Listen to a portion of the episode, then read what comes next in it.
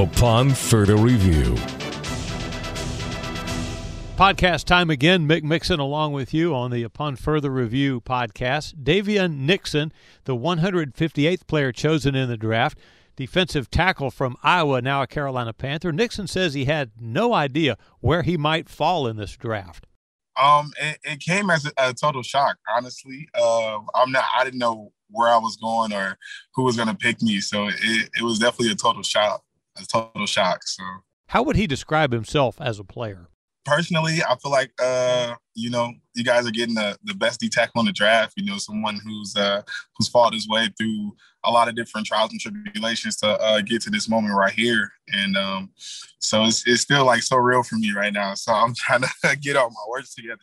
But um, yeah, uh, I'm gonna be you know a great leader to the team. You know, someone that uh, comes in and you know does everything I need to do for the coaches and my teammates, so that way we can uh, go win us a championship and things like that. So um, they just getting somebody who's determined, someone who loves the game of football, very passionate, and uh, who's ready to rock and roll in Carolina now. So Nixon was projected to be a higher round pick. Honestly, I'm not too sure uh, what may have brought my stock down with all this stuff going on. Um, you know, there's so many things that go into it. Uh, yeah, I'm not really too sure what it was, but uh, you know, I'm just happy where I'm at right now and just ready to play. He's got a wide variety of ways he tries to get to the opposing passer. I believe that uh, I'm so I play defensive football. I'm a defensive player, so I believe that my defensive moves, like my counter moves and my reaction, uh, very helps me very well when I'm doing pass rush and things like that. Um, my second move is probably better than my first move sometimes, you know, and it just gets the job done. So I feel like I'm really good with uh, doing moves and reacting from the offensive line, whatever the offensive lineman is giving me. So.